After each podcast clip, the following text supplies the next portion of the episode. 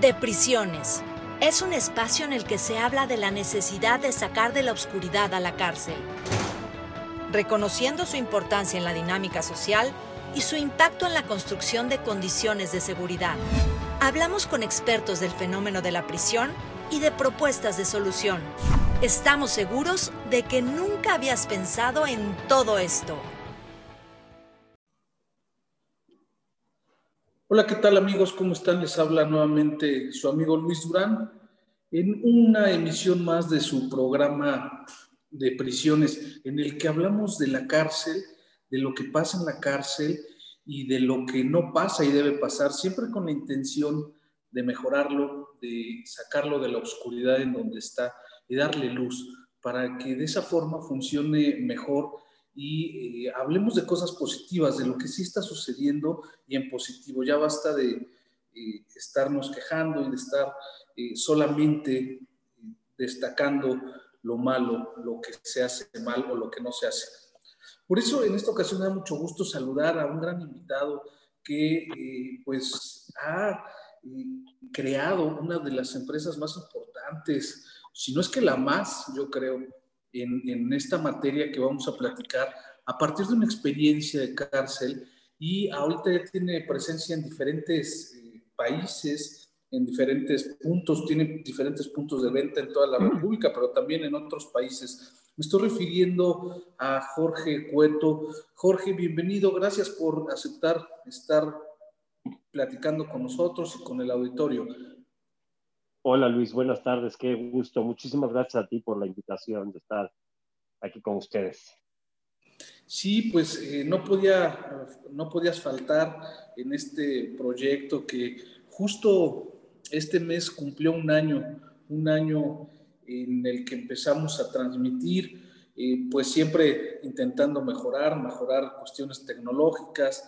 Eh, sin embargo, lo más importante para nosotros son nuestros invitados y no podías faltar porque tú eres un ejemplo de resiliencia, de eh, pues emprendedurismo, de, salir adelante, ¿no? Y de un, un, ejemplo para muchas personas que han estado y están privadas de la libertad porque tú has generado toda una empresa alrededor de la cárcel, Jorge. ¿Cómo, cómo, es, cómo es que surge el proyecto? Me estoy refiriendo a Prison Art que es un proyecto de productos de alta gama que, eh, pues como decía al principio, se venden, se comercializan en diferentes partes del mundo. ¿Cómo es que empieza todo esto, Jorge? Mira, Luis, pues bueno, esto es muy interesante porque finalmente eh, esto, todo esto empezó como parte de una experiencia personal mía, ¿no? Yo, yo soy una persona que ha estado privada de la libertad eh, estuve un año sujeto a proceso en un penal de, de Guadalajara, en el penal de Puente Grande. Eh, penal de Puente Grande no es el mismo que acaban de cerrar, ni es el mismo donde se jugó el Chapo, ¿no? Es el, el Puente Grande es un complejo penitenciario donde hay eh, cinco cárceles en total, ¿no? Está el penal de efectivamente este, el famoso penal federal de alta seguridad, que acaban de, de cerrar estos días.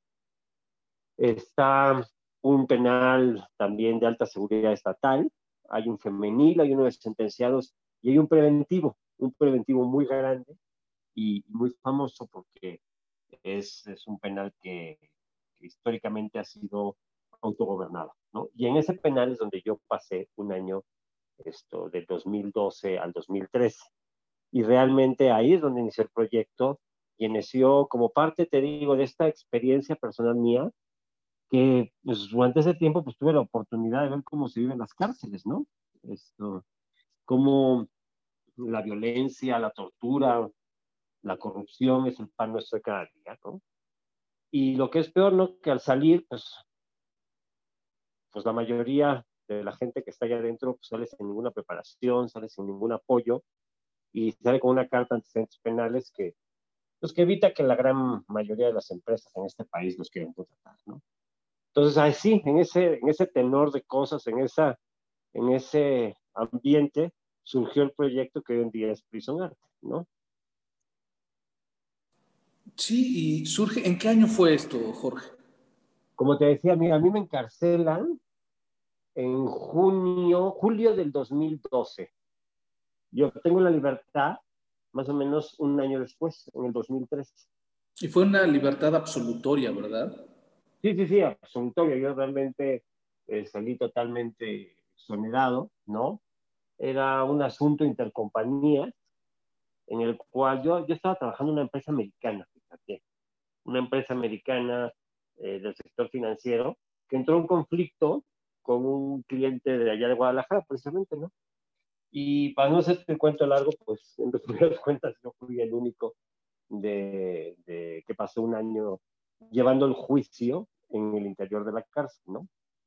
Eh, al final, pues bueno, determinaron que yo era inocente y pude salir, ¿no? Pero bueno, de ahí surgió la oportunidad de, de vivir en carne propia el encarcelamiento y de entender cuáles son las problemáticas que se enfrentan una vez que se obtiene la libertad, ¿no? Y bueno, Jorge, ahí surgió la idea de hacer esto, ¿no? Sí, antes de, esta experiencia que, que, tuviste, que la vida te puso eh, enfrente, ¿qué, ¿qué, pensabas tú de la cárcel o cómo, cómo representabas la cárcel o, o, a lo mejor ni siquiera pensabas en cárcel, ¿no? Como nos pasa a muchos que, que no la consideramos como si fuera algo que no existe y mientras no lo veamos pensamos que, que no hay y entonces no, no le ponemos interés ni la sociedad ni la autoridad.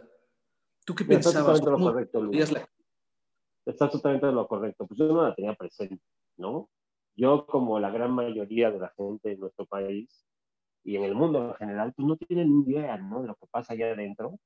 La, la percepción que nosotros tenemos es la que se ve en las películas, ¿no? Sobre todo películas americanas donde sale la cárcel, donde ves entrando al, a la persona a un centro penitenciario, le acaban de poner su verón naranja, le dan sus toallas, sus sábanas, su papel de baño, y entra a una cárcel limpia, blanca, esto, con una celda que a veces comparte, lo que es totalmente falso, ¿no? Nuestras cárceles, eh, pues no tienen esa imagen, al contrario, yo diría que es lo más alejado a la realidad que puedes ver, ¿no? Nuestras cárceles son muy complejas, eh, con muchas aristas, ¿no? Y, y, realmente la gente no tiene idea de lo que pasa allá adentro, ni cómo se viven, ni las condiciones en las cuales eh, pues, eh, se tiene que sobrevivir, por decirlo de alguna forma, ¿no? Eh, y yo entre ellos, pues no tenía ni idea de lo que pasaba adentro, no tenía esa percepción. Y la verdad, también Luis, ¿por qué, por qué no decírtelo, no? O sea, es real, es, no tenía ningún interés, ¿no? Sea, no era algo que pasara por mi mente, no, no, y por lo tanto, pues no tenía ningún interés en saber al respecto. No es hasta que se vive en carne propia, cuando te das cuenta de todo lo que sucede allá adentro, y, y nace la necesidad de hacer algo para tratar de, pues, de solucionarlo un poquito, ¿no? De poner un grano de arena para cambiar la condición de, pues cerca de 200 mil personas, 200 mil mexicanos que están recluidos en diferentes penales, ¿no? Sí, justo estaba viendo una estadística hoy de las personas que están privadas de la libertad. Eh, sí son más de 200 mil personas y, y, pues muchas en condiciones infrahumanas. Eh, a veces la sociedad buscamos venganza, buscamos revancha, pero no nos damos cuenta de, de, las condiciones reales de muchos lugares en donde hay seres humanos. Y estos seres humanos, sin que eh, pues se pretenda tenerles condiciones lujosas, por supuesto, pero sí cuando menos dignas. ¿Con qué, ¿En qué estado de internamiento te encontraste tú cuando llegas allá a Puente Grande? ¿Qué ves? ¿Qué, qué percepciones tienes, ¿no? Siempre, las veces que yo he entrado a los centros de reclusión, siempre me llama la atención su olor. Casi todas huelen igual, eh, casi toda la cárcel huele igual, casi toda la cárcel es igual. ¿Tú, tú qué percepción de, de, no tener idea de cárcel cuando entras y ves y te dicen ahora este es tu lugar en donde vas a estar, cuando menos las próximas noches, ¿en dónde te encuentras? Mira, de hecho, te voy a comentar, estoy inclusive escribiendo un libro, ¿no? Eh, de toda la situación, de todo lo que pasó y todo lo que viví dentro de la cárcel, ¿no? Eh, ya, ya llevo como la, la tercera parte, está muy interesante. Y, y, sí, viene toda la descripción. Cuesta mucho trabajo, escribirlo, porque, mira, hay que poner el antecedente sobre todo, ¿no? La cárcel donde yo estaba, eh, que es el, el, penal, como les decía, ¿no? El penal preventivo de Puente Grande. Cuando yo estaba había más de 11 mil personas adentro, ¿no? 11 mil personas en este penal. Es un penal que está, es muy grande, pero estaba calculado para alrededor de 3.600. ¿no? Entonces el grado de hacinamiento era brutal, ¿no? Brutal. Y entras, eh, por decirlo de alguna forma, entras pues sin saber absolutamente nada, ¿no? Eh, yo soy actuario, estudié en la Universidad de Anáhuac, eh, soy padre de cinco hijos, ¿no? Y para que tengas una, un poquito la percepción de, de, de, quién soy, ¿no? Y pues raro, claro, pues, o sea, tú eres como un ente extraño cuando a mí me, me recluyen en la cárcel. Yo tenía 45 años aproximadamente, ¿no? Y, y pues era como un bicho raro, ¿no? Eh, pues no estás acostumbrado. Mencionaste algo impresionante, el olor, ¿no? El olor del área de ingreso de Puente Grande es la cosa más, ¿cómo describirla? La verdad es que cuesta mucho describirla porque es un olor que es como, huele ácido, huele como a sudor, huele como a, a orines, huele como a basura, pero huele más profundo que todo eso, ¿no? Huele como a miedo, como a, como a resentimiento, huele, huele, o sea, yo nunca pensé que un olor podía transmitir tantas sensaciones, y no son sensaciones buenas, ¿no? Ya cuando pasé a población, ya es un poquito diferente, ¿no? Pero esa parte de ingreso sí tenía un aroma perturbador, por decirlo de alguna forma, ¿no? Es un olor que hoy en día, eh, efectivamente, cada vez que, huele, que, vas a la cárcel lo hueles, pero no al grado de, aquella, de aquel pabellón de ingreso donde estuve recluido cerca de 21 días, ¿no? Y como te digo, huele a eso, ¿no? Miedo, a odio, a resentimiento, huele muy impresionante y a historias, ¿no? ¿Cuántas historias debiste haber conocido que eh, seguramente algunas de ellas te motivaron, te impulsaron a, hacer lo que haces hoy? Eh, ¿Cómo surge este proyecto de Prisonar? Eh, yo recuerdo que, que desde hace tiempo que te vengo siguiendo en redes sociales y las veces que hemos platicado, es como muy eh, humano, muy humano, esa es la, palabra que encuentro en el momento, lo que te produce o te provoca eh, este proyecto que más adelante hablaremos hasta dónde va, pero, pero cuando inicia, ¿cómo inicia? ¿Qué expectativas tenías? Eh, ¿Con qué intención lo, eh, lo, iniciaste, Jorge? Mira, es que es, esto es muy interesante porque me lo han preguntado en alguna ocasión, ¿no? Y realmente pues este proyecto, que hoy en día es una empresa social, pues no empezó propiamente con una planeación de decir, ah, pues fíjate, vamos a producir esto, vamos a buscar solucionar esto, y todo muy bien planeado, estructurado y puesto en un papel. Realmente no fue así, ¿no? Como tú bien dices, dentro de la cárcel, pues hay miles de historias, ¿no? Hay miles de personajes, algunos muy culpables, otros culpables, otros inocentes inclusive, ¿no? que tienen que convivir día con día. Y, y ahí fue surgiendo como una idea de, de hacer algo para poder ayudar a los muchachos que realmente querían buscar un cambio en su vida, ¿no? O sea, a esa gente que, que realmente eh, estaba arrepentido, había pagado su pena y no quería tener un, una, una esperanza de vida como la que ofrece, digamos, vivir en la criminalidad, ¿no? a lo mejor había cometido, cometido errores, que a lo mejor tenía ciertos problemas de adicción que los había eh, obligado a delinquir, pero que en el fondo realmente no querían continuar este camino. ¿no? Eh, efectivamente, dentro de los miles de, de, de, historias, pues los hay muy culpables, ¿no? Muy, muy culpables, con muy poco... ¿Recuerdas alguna? ¿Perdón? ¿Recuerdas alguna historia que te venga ahorita a la mente, si quieres platicar? ¿Como de cuál tipo? O sea, como de las que eran muy culpables, de las que eran inocentes, o de los que, o de los que esto realmente eran malos, malos, malos, ¿no? Pues sí, alguna que te haya marcado, eh, que te haya llamado, bueno, todas marcan, pero eh, alguna que te haya llamado la atención por, por justicia o por injusticia, por como sea.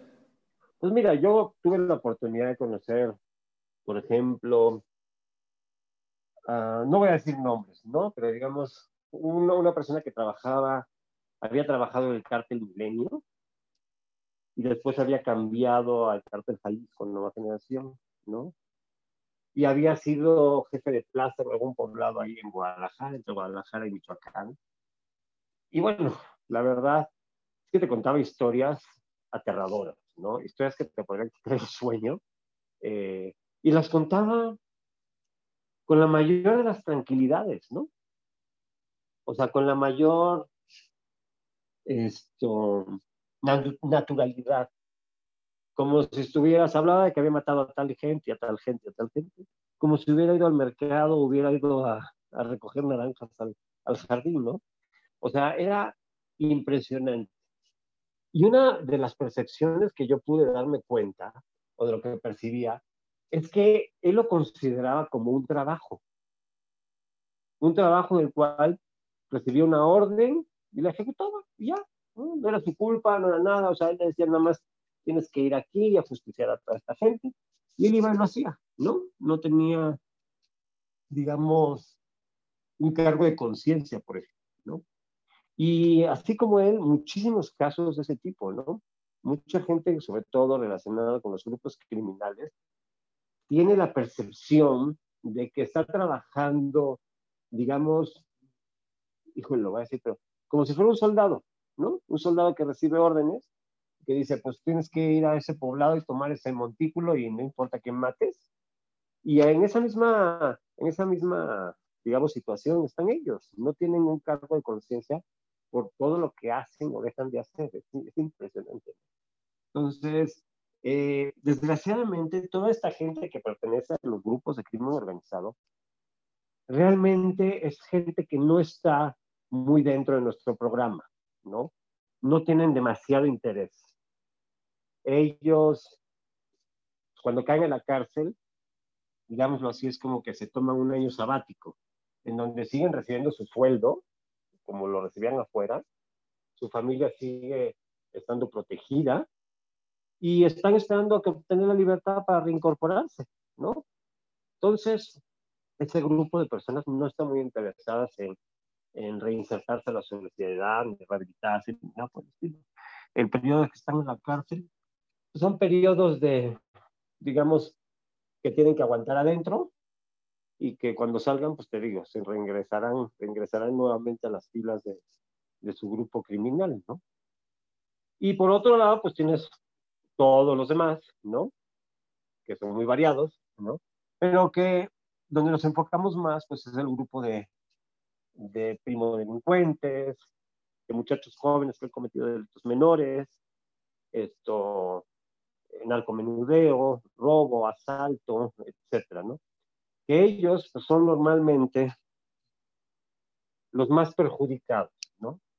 Porque Desgraciadamente las cárceles en nuestro país, como tú bien lo sabes, pues no están sectorizadas, ¿no? Todos los delitos conviven ahí en la misma celda, ¿no?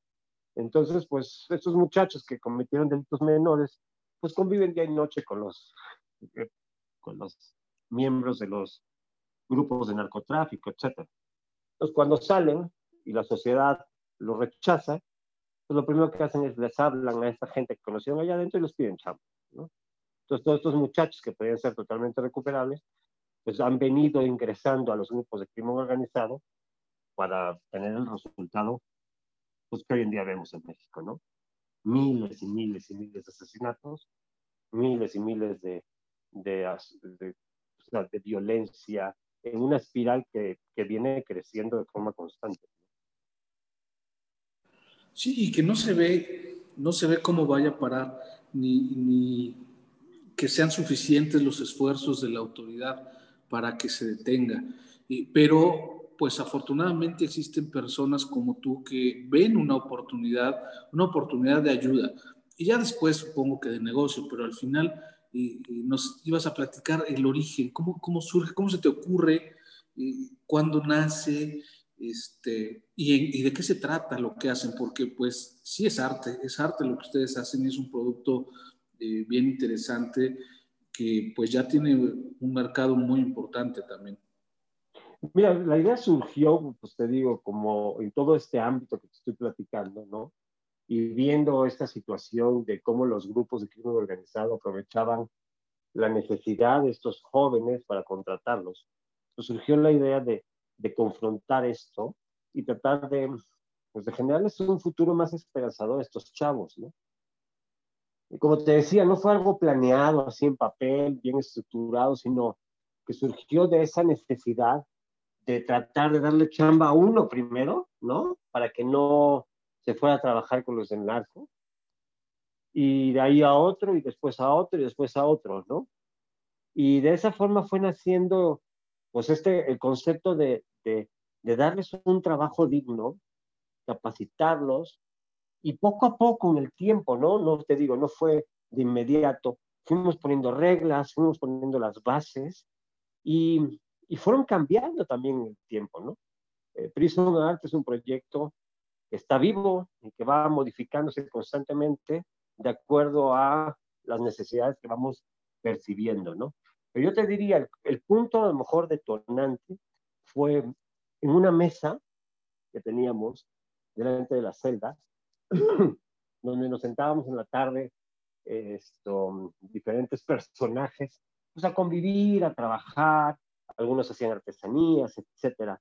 Y recuerdo muy bien que un, un día estábamos sentados y estaba un muchacho que iba a salir libre, que le dicen el perrito, y el perrito estaba muy nervioso porque pues ya había caído como cinco o seis veces en la cárcel, y aún así yo te puedo asegurar que no era un mal tipo, la verdad era un muchacho que había vivido sin sus padres, criado por su abuela, con serios problemas de adicciones.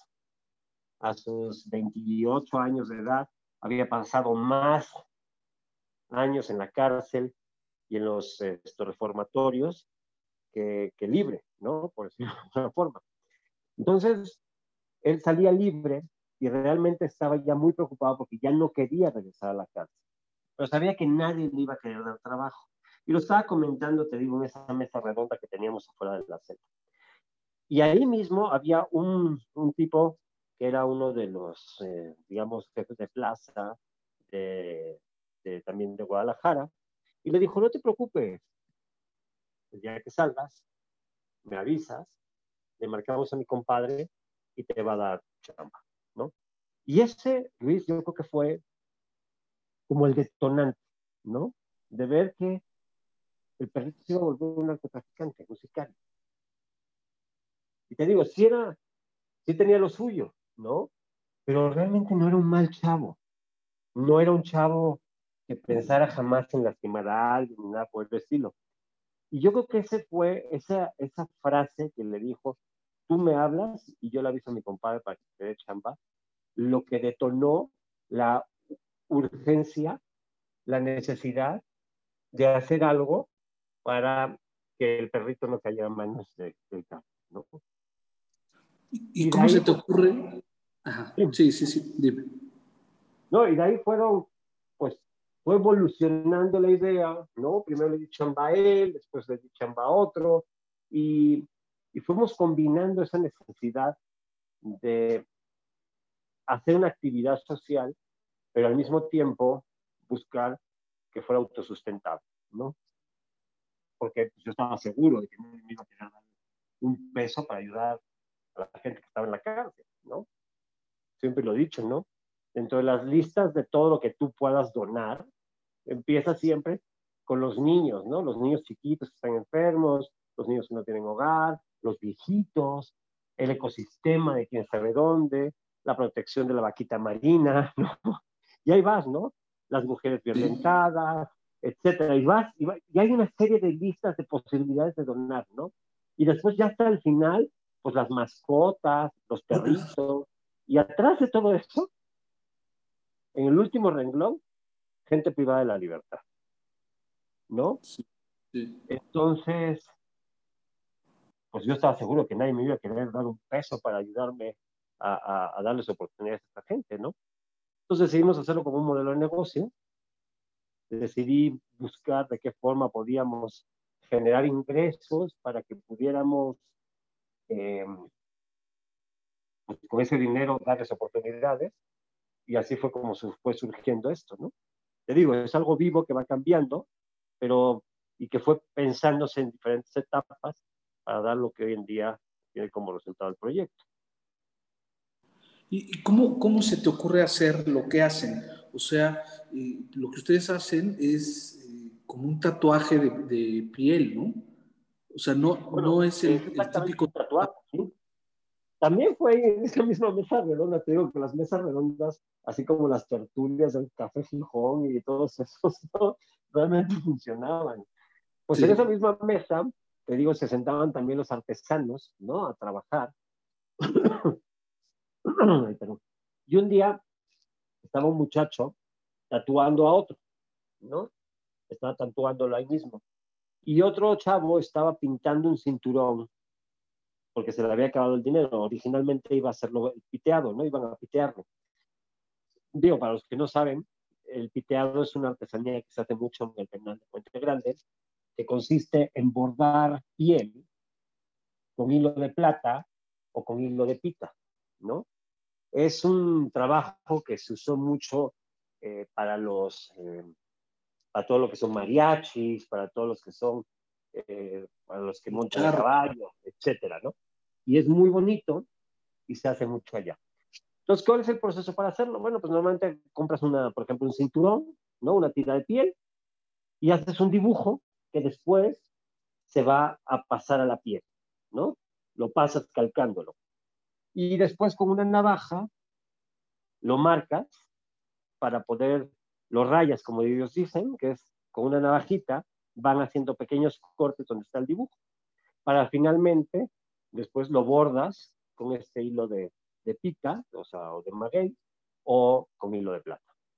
El problema es que normalmente la gente hace la primera la primera parte del trabajo, que es comprar la piel, la prepara, hace el dibujo, lo pasa en la piel, lo raya, pero después necesitas mucho dinero para comprar la plata o para comprar la pica.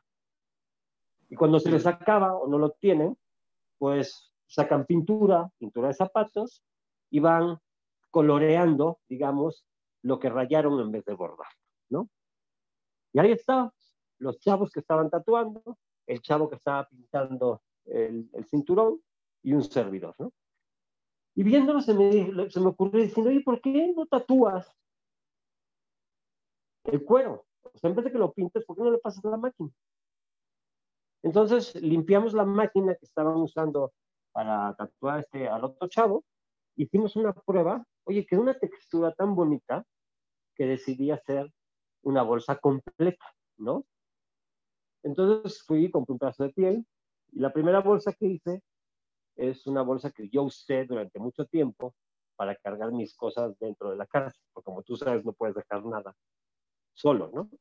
Entonces tú tienes que cargar todas tus cosas importantes, las cargas contigo. Entonces compré la piel porque dentro del penal de Puente Grande hay una área de artesanías muy, muy grande. Eh, compré la piel a uno de los artesanos y se la di a uno de los tatuadores para que hiciera un dibujo. Y después, ya que el dibujo estaba hecho, lo llevé con otro artesano para que me la ensamblara.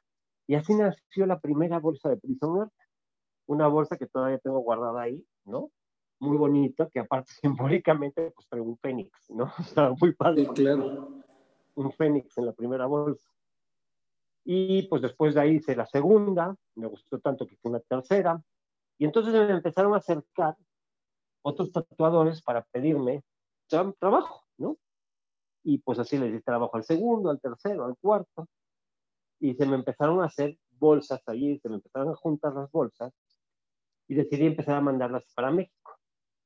Entonces, con las mismas familias de los tatuadores, cuando venía la esposa o la mamá, se llevaban las bolsas, las metían en una caja y me las mandaban a México, ¿no?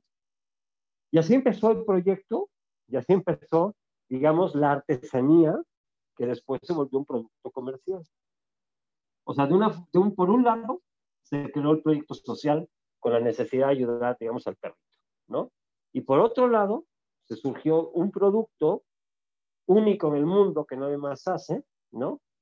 Que generó los ingresos para poder solventar de forma totalmente autofinanciada el proyecto social. Y así es como surge... ¿no? Pero en diferentes momentos, ¿no? Y, ahí surge la marca. ¿En ese momento o en qué momento surge la idea de la marca? La idea de la marca surgió como dos o tres meses después. O sea, porque te digo, o sea, todo es, es como en un proceso de, de distintos tiempos, ¿no? La idea de la marca te puedo decir que fue muy interesante porque surgió dentro, inclusive el primer logotipo de la marca surgió allá dentro, ¿no? Claro, no se registró hasta que yo obtuve la libertad, creé la, la compañía, etcétera. Pero surgió con la idea de mostrar que estábamos de cierto arte en la prisión, ¿no? Por eso se llama prison art. Que nosotros lo que éramos éramos artistas y lo que buscábamos era expresar cosas que, que queríamos contar a la gente, ¿no? Y, y los primeros logotipos inclusive eran esto, parte de las torretas de vigilancia y cosas así muy chistosas, ¿no? En las primeras bolsas todavía están puestos algunos de esos logotipos muy extraños que hacíamos, que después evolucionaron a una calavera que representaba la cárcel y a unas rosas que representaban la esperanza, ¿no? Pero todo eso, el nombre, la compañía y los logotipos tardaron como tres, cuatro meses después de toda esta idea inicial. Oye, y entiendo que eh, bueno, la primera idea fue ayudar al perrito eh, y después generar algo que fuera autosustentable. Eh, pero por ahí constituyes una asociación, como que no nada más lo dejas como un negocio o un proyecto de negocio, sino si le das esta parte de responsabilidad social y una actividad sin fines de lucro con la asociación, ¿no? Sí, lo que pasa es que o sea, hoy en día lo puedo definir como una empresa social, ¿no? Pero hace siete años este concepto de empresas sociales en México apenas estaba como surgiendo, ¿no? Y bueno, cabe la pena mencionar, yo tengo cincuenta y tantos años y cuando yo era mucho más joven que ahora, realmente los proyectos de emprendedurismo eran muy pocos, ¿no? O sea, hace 30 años, digamos, 35 años, eh, pues la gente no quería emprender, era difícil que se emprender. Los proyectos de emprendedurismo son algo relativamente nuevo. Eh, esa percepción que hoy en día tienen los jóvenes de emprender un negocio, de poner esto, en mi época no existía. O sea, tú buscabas sobre todo colocarte en un buen corporativo, tener un buen trabajo, trabajar en una gran empresa en la cual hacer carrera, ¿no? Y realmente, eh, pues emprender no era algo muy atractivo en ese momento.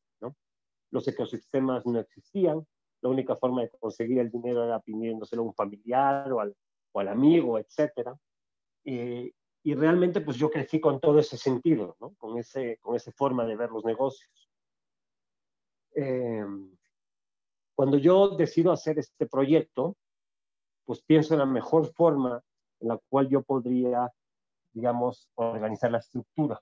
Y con lo que yo conocía, pues dije, bueno, hice todos los análisis y dije, para poder distribuir el dinero dentro de la cárcel, una sociedad anónima no me sirve. ¿Por qué?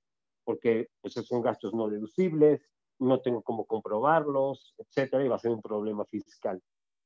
Por otro lado, hacer una, solamente una asociación civil, eh, eso está muy bien para trabajar al interior de la cárcel, pero a la hora que yo quiera comercializar los productos, que quiera abrir tiendas, etcétera, pues voy a estar sumamente. Y entonces decidí hacer la combinación de las dos, ¿no? Por un lado la asociación civil, por otro lado la sociedad anónima de capital variable, pero totalmente vinculadas. Con la idea, con la idea de no tener que jamás pedir un donativo. O sea, la asociación civil se hizo para trabajar de muros hacia adentro está encargada de generar todo el impacto social. O sea, ¿qué es lo que hacemos ahí? Pues capacitamos a los muchachos y muchachas, ayudamos en su programa de rehabilitación y creamos el arte que sirve para hacer las bolsas.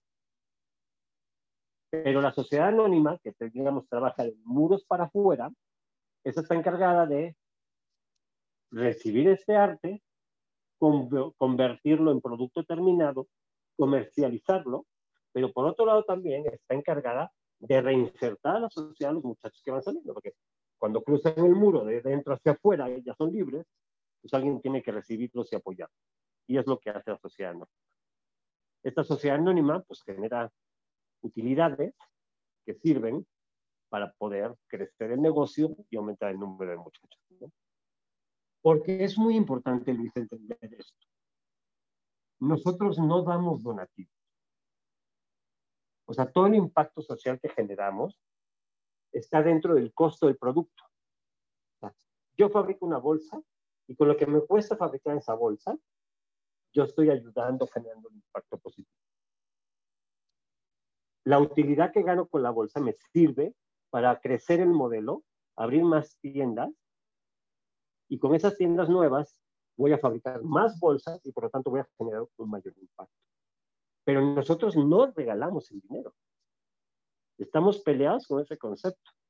No recibimos donativos y no damos donativos. el, éxito del proyecto es esa. esa. Esa es la generación de impacto positivo a través del costo de producción, no a través de regalar parte de las utilidades. Claro, y de esta manera, eh, vinculada la asociación civil con la sociedad anónima, pues una financia a la otra, ¿no? Y... Sí, no, no, o sea, no, no la financia. La asociación civil produce al interior de la cárcel todos esos tatuajes que la sociedad anónima le compra, Ajá, para que con ese dinero la asociación civil pueda pagarles a los beneficiarios que tenemos, ¿no? Y sea totalmente autosuficiente el proyecto. Claro, ni la una vive sin la otra, ni la otra sin la una. Están totalmente vinculadas, ¿no? Solamente es una estructura legal y fiscal que nos permite de esa forma poder actuar más libremente, ¿no? Pero por supuesto que nos interesa ganar dinero. Ese dinero es lo que nos sirve para crecer el modelo y aumentar el número de muchachos y muchachas dentro del programa, ¿no? ¿Cuántas personas tienes eh, ahorita dándoles empleo? Bueno, te voy a decir antes del COVID, ¿no? Porque sí, sí, claro. Pero antes del COVID tenemos cerca de 200 personas en el programa. Y de esas 200 tenemos como cuarenta y tantas en libertad trabajando con nosotros. Ok. O sea, la mayor parte de personas están adentro. Sí, claro. O sea, porque no todos han obtenido la libertad, ¿no? Y, y, pues bueno, pero están adentro y están trabajando en el proyecto, ¿no? Y fuera te digo alrededor de 42 más o menos. Oye, ¿cuántas tiendas tienen o puntos de venta? Mira, bueno, es que puntos de venta hemos desarrollado como un sistema muy interesante, que es como un sistema omnichannel. Omnichannel significa pues, todo lo que podamos de canales de distribución, ¿no? Entonces tenemos tiendas propias, tenemos 11 tiendas propias en México, tenemos tres tiendas bueno, dos tiendas propias en España, una en Barcelona y otra en Ibiza. Tenemos ya franquicias, estamos empezando a ver franquicias. Tenemos una franquicia en París y otra en Metzingen, en Alemania. Tenemos también distribuidores. Los distribuidores no es como la franquicia que pone una tienda exclusivamente tuya y es toda la marca tuya, sino que son tiendas multimarcas o tiendas departamentales. De esas tenemos en Austria, tenemos en Canadá, en Suiza, en Estados Unidos, en Polonia, etcétera, ¿no? Y también tenemos corners en hoteles de lujo. Tenemos corners en Mayacobá, tenemos corners en el Rosewood, tenemos corners en los Life Aqua, en los hoteles Presidente, y estamos por los Grand Hyatt, etcétera, ¿no? ¿Y qué más? Tenemos, tenemos una venta online en la página, en todo el mundo, que es www.prisonart.com.mx donde puedes comprar los productos eh, tanto aquí como en cualquier parte del mundo. Y pues de esta forma es como eh, en algún momento eh, tú logras hacer algo que no pensabas que estuviera en tu vida, todo fue una sorpresa, todo fue algo inesperado y de repente lo empiezas a construir y a construir y a construir y, pues además con la ayuda de muchas personas que están privadas de la libertad eh, y a las que tú les ves talento y les das una esperanza, ¿no? Que eso es lo, lo importante, es algo muy valioso de la actividad que tú desarrollas, Jorge, porque no nada más les das trabajo y les das dinero, o se ganan ellos dinero, sino les das un sentido de pertenencia.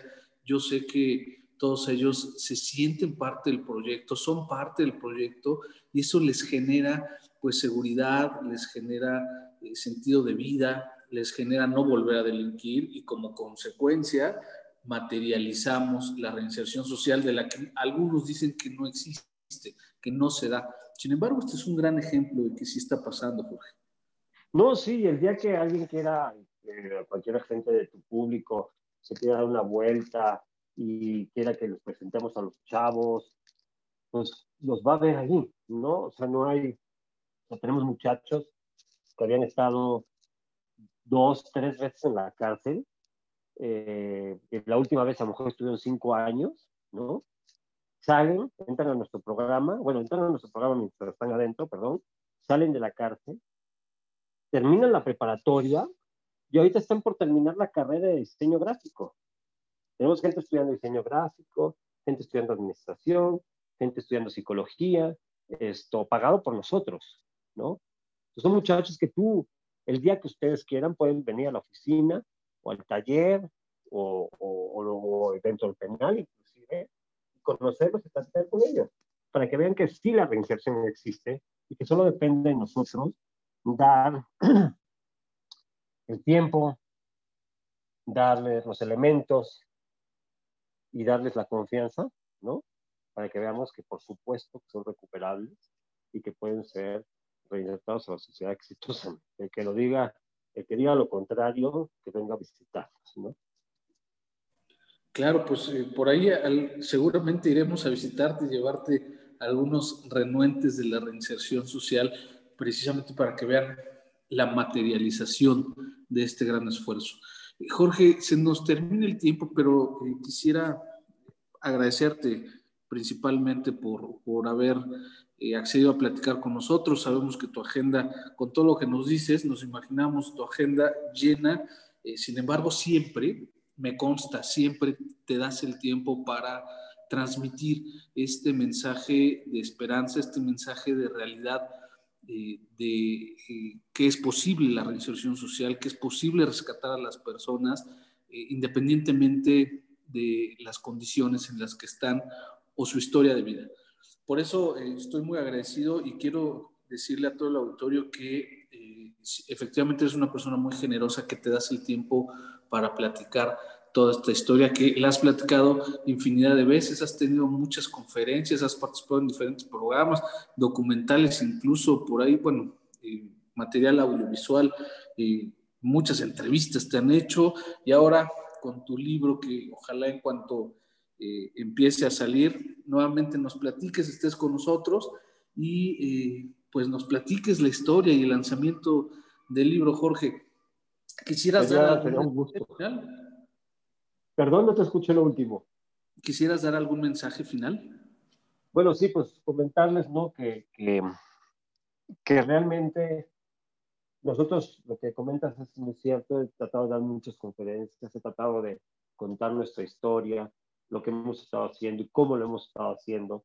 Hemos tratado de, de, de, de alguna forma de, de demostrar ¿no? que, que, hay otros caminos y que, y que realmente podemos hacer las cosas de otra forma, porque dentro de lo que nosotros queremos, y estamos muy conscientes también de nuestras limitaciones, nosotros no podemos reinsertar a la sociedad todos los que van saliendo de la Cada año salen más de 35 mil personas con esta problemática y nosotros, pues te digo, no vamos a poder jamás absorberlos a todos.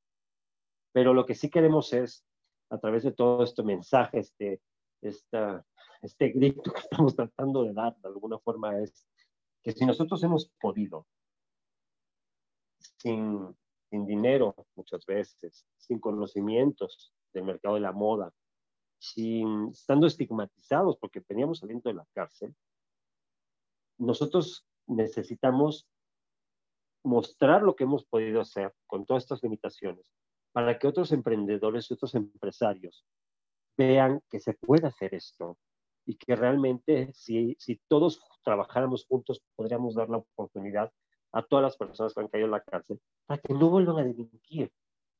Porque al final del día, si nosotros no hacemos nada, ellos van a tener que volver a hacerlo, ¿no? O sea, si nosotros lo rechazamos metódicamente a una persona que va saliendo de la cárcel, le estamos quitando oportunidades para que se pueda reinsertar y vuelva a ser productivo. Y lo estamos obligando de alguna forma a que viva en la, informalidad o que vuelva a cometer delitos. ¿Delitos que son? Pues a nuestros negocios, a nuestras personas, a nuestras familias. Entonces, si ya no te interesa por lo menos esto, darles oportunidad, pues véanlo de forma egoísta, ¿no? O sea, voy a hacerlo, o voy a buscar estas oportunidades para que no me vuelvan a, a, asaltar, ¿no? Entonces, eso es lo que queremos demostrar. Queremos ser agentes de cambio para poder influenciar a estudiantes, a emprendedores, a empresarios, para que dentro de sus modelos de negocios puedan meter un factor de generación de impacto, ¿no? Y así, si todos lo hacemos, pues creo que vamos a tener un mucho, un, mejor, un mejor México, ¿no?